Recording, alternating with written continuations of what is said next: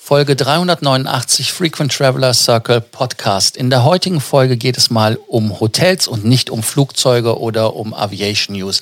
Ich habe mal die Hotelstatusstrategie 2021 für Hyatt Hilton und Marriott Bonvoy für euch analysiert. Wie immer ein Mitschnitt von meinem Facebook Live-YouTube. Die Links findet ihr in den Show Notes. Da könnt ihr euch das Ganze auch in Bewegtbild anschauen. Bis nach dem Doppelintro. Ciao. Welcome to the Frequent Traveler Circle podcast. Always travel better. Put your seat into an upright position and fasten your seatbelt as your pilots Lars and Johannes are going to fly you through the world of miles, points, and status.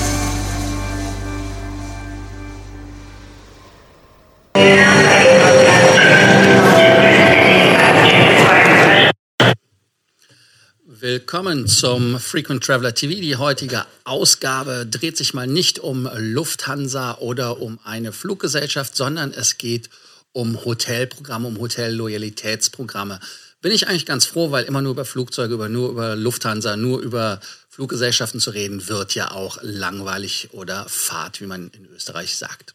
Also, äh, worum geht es ganz einfach? Es geht einfach darum, dass die Hotelgruppen jetzt drei Stück an der Zahl, die ich gerne frequentiere. Bei den anderen schaue ich dann gerne nochmal. Auch mal geschaut habe, was es für Möglichkeiten gibt, die Strategien für 2021 zu optimieren.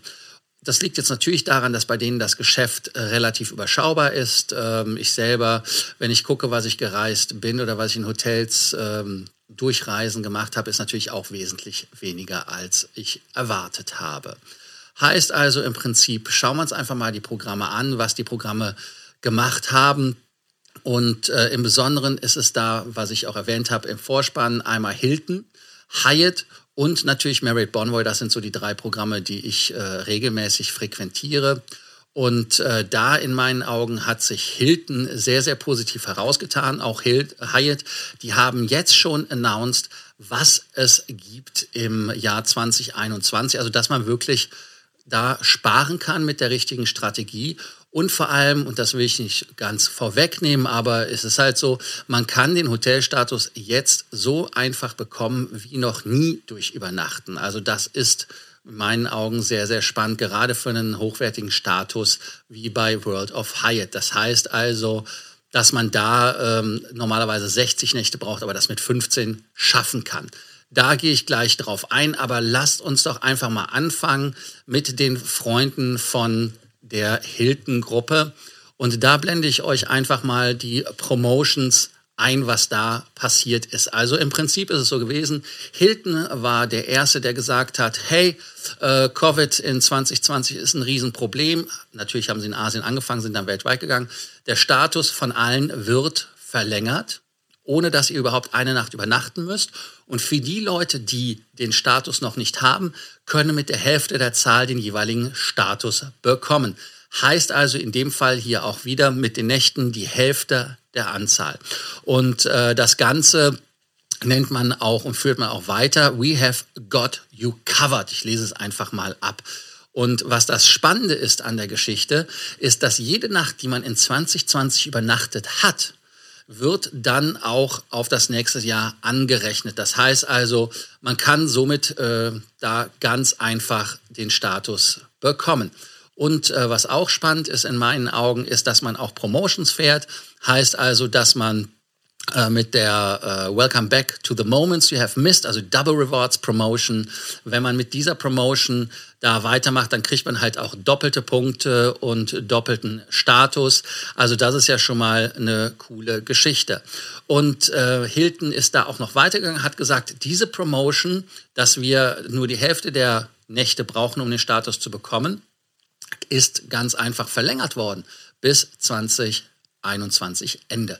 Und was ich auch ganz toll finde, ist, dass alle, die den Status schon haben, der ist auch verlängert worden bis 2022. Also braucht ihr nichts zu tun, wer eine Goldkarte, eine Diamondkarte hat. Alles kein Problem, kein Thema. Also das ist in der wirklich, äh, wenn man so will, we have got you covered. Also das, das sagt es alles und da haben sie halt recht. Also ich persönlich ähm, finde das eine gute Geste und ähm, ja, ich finde es toll. Aber Loyalty ist keine Einbahnstraße, so wie das so schön heißt. Dann, wenn man weiter schaut, gehen wir zu Hyatt. Hyatt ist eine Gruppe, die ich sehr mag wegen ihrer Konsistenz der äh, Hotelgruppe. Das heißt also, man hat da in der Tat äh, doch, ja, ich sage jetzt einfach mal gute Karten. Vor allem, wenn man äh, in Deutschland im Grand Hyatt ist oder im Park Hyatt, wo die Lounges sehr, sehr gut sind, wenn sie offen sind. Aber auch, und das ist auch spannend, gerade wo die Lounges nicht offen sind, hat sich ja auch bei Hyatt gezeigt, dass man trotzdem das Ganze honoriert und man hat in den Hotels individuelle Lösungen geschaffen, dass man als Statuskunde trotzdem seinen Vorteil bekommt und nicht einfach die Lounge zugemacht hat, gesagt, haben wir nicht, fällt aus wegen ist nicht. In Berlin hat man anfangs in der Bar das Ganze gemacht, hat es dann rübergezogen ins äh, Tizian. Also das heißt, dann hat wirklich die Loyalität da geachtet. In Hamburg zum Beispiel ist es auch so gemacht worden, dass man die Benefits da bekommt. Also insofern alles super, alles toll in meinen Augen. Dann, äh, was spannend ist bei Hyatt, Hyatt hat auch gesagt, hey, wenn du bei uns übernachtest und du machst einen Punktestay, dann bekommst du 15% Rabatt. Es gibt sogar mehr Prozent Rabatt und kostenloses Parken übrigens wenn man die amerikanische Kreditkarte hat, da es leider diese Kreditkarte nur von äh, Hyatt in den USA gibt, werden es die wenigsten sein, die das bekommen. Aber 15 Prozent Punkte weniger für eine Übernachtung, wobei man natürlich immer gucken muss, ob der Punktestay wirklich Sinn macht, weil im Moment die Hotelraten am Boden sind, dass da der Punktestay nicht wirklich Sinn macht. Also da sollte man die Punkte nicht ausgeben. Aber, und jetzt kommt's, hat äh, Hyatt eine Promotion aufgelegt und die Promotion ist so, dass man eine Doppelpunkte äh, Doppelnacht-Promotion kriegt, ganz schwer äh, also für eine Nacht übernachten kriegt man zwei Nächte gut geschrieben als Statusnächte. Wobei Hyatt da ja auch nicht mehr unterscheidet. Und dann das andere ist, also zwischen Stay und ähm, Nacht. Und das zweite ist, dass von dieser Nacht dann die Nacht auch nächstes Jahr gut geschrieben wird. Wer also dieses Jahr im Prinzip schon äh, 30 oder 15 Mal übernachtet hat. Nee, warte, ich muss jetzt kurz rechnen. Äh, nee, ich kriege ja die. Also das heißt, wer 15 Mal übernachtet hat dieses Jahr, hat 30 Nächte gut geschrieben gekriegt dieses Jahr, hätte damit dann also seinen Discoveries gemacht, so ist es richtig, und hat aber für nächstes Jahr schon 15 Nächte wieder gut geschrieben gekriegt. Also das heißt, man hat damit schon einen Headstart. Und äh, last but not least gibt es natürlich mehr Punkte, Dreifachpunkte die man sammeln kann, gedeckelt bei 150.000 Punkten. Und jetzt kommt's und deshalb habe ich euch auch die ganzen äh, Explorist war es übrigens nicht Coverist. Äh, ich komm, die neuen Namen sind äh, neu sind sie auch nicht, aber ich finde die Namen blöd. Insofern es war viel einfacher mit äh, Gold, äh, Platinum und äh, damit. Aber egal, so ist es halt. Also auf jeden Fall äh, war es der Explorist und nicht der Discoverist. Jetzt aber zurück. Also man muss zehn Nächte haben, um den Discoverist zu machen. Nächstes Jahr brauche ich nur fünf Nächte, also die Hälfte. Wenn ich dann zum Explorist gehe, brauche ich nicht 30, sondern 15. Hätte den also den Explorist.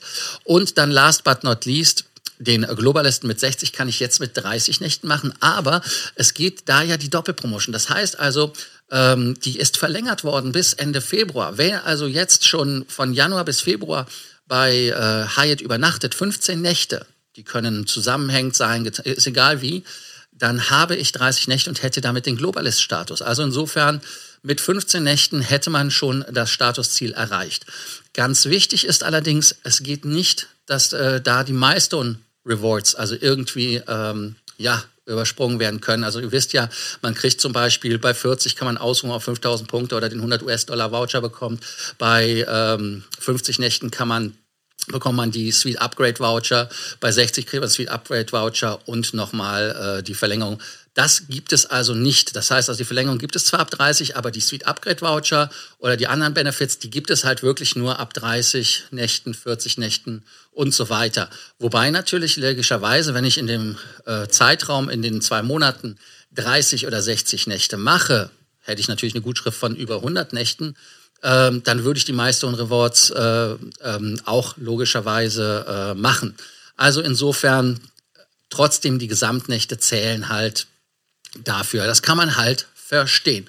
Und dann kommt mein ehemaliges favorisiertes Programm Starwood, was aufgegangen ist in Marriott Bonvoy. Und da habe ich euch einfach mal meinen Screenshot gegeben von meinem Jahr dieses Jahr. Ich habe fünf bezahlte Aufenthalte gehabt. Eine Nacht habe ich auf Punkt übernachtet. Das war ein Voucher, der eh verfallen wäre.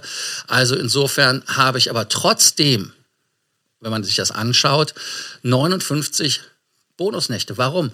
Weil ich nochmal 38 Punkte oder 38 Nächte von ähm, Marriott bekommen habe fürs Bonvoy-Programm die mir helfen sollten, meinen Status zu erneuern. Kommt bei mir nicht ganz zum Tragen als ein Lifetime Titanium bei äh, Bonvoy, ist das für mich witzlos. Und vor allem der Status, jeder, der einen hatte, der ist ja eh verlängert worden. Aber für nächstes Jahr ist nichts gesagt worden. Und Promotion, die bei Marriott sind, ja, die sind so semi. Also da ist nichts wirklich, was bei rumgekommen ist. In meinen Augen also ist es wirklich äh, wichtig, da zu schauen, wo man übernachtet. Ähm, Merit hat ja auch ein paar Hotels verloren jetzt. Ähm, also das heißt, es sind in Amerika ja über 100 weggegangen, weil es da ja irgendwelche Dispute gab zwischen Eigentümer und Merit bzw. Zahlung. Ja, so ist das halt in der Zeit. Wenn die Knete knapp ist, dann ähm, gibt es da manchmal Stress und Pipi in die Augen. Also insofern schaut es euch einfach mal an. Wenn ihr Fragen habt, bei welchem Hotelprogramm ihr in 2021 sammeln sollt oder wenn ihr sagt, hey, äh, Hyatt Globalist hat mich schon immer interessiert und ich muss ganz ehrlich sagen, das ist der geilste Status, weil da einfach die Recognition am besten ist. Könnt ihr mir ja noch mal gerne unten in die Kommentare reinschreiben oder wenn ihr sagt, hey, ähm, Hotelstatus ist für mich nicht wichtig, äh, dann schreibt es auch rein. Ich persönlich finde fast schon einen Hotelstatus wichtiger als einen Flugstatus, weil man kann ja im Prinzip, wenn man im Hotel übernachtet, ja, man kann da die Benefits wesentlich besser genießen und vor allem länger genießen. Weil ein Flug, was dauert ein Flug maximal? 18 Stunden, wenn man so einen richtigen äh, Kracherflug nimmt. Meisten sind natürlich wesentlich kürzer. Aber im Hotel bin ich wie oft, wie lange? Also, macht das euch selber die Gedanken, ob das auch eure Meinung ist, dass der Hotelstatus wichtiger ist als ein Fluggesellschaftsstatus. Deshalb wieder danke, dass ihr dabei wart beim Frequent Traveler Circle TV bei der heutigen Ausgabe. Ich freue mich, wenn ihr morgen wieder dabei seid. Bis dann. Ciao. Thank you for listening to our podcast, Frequent Traveler Circle. Always travel better. And boost your miles, points, and status. Book your free consulting session now at www.ftcircle.com now.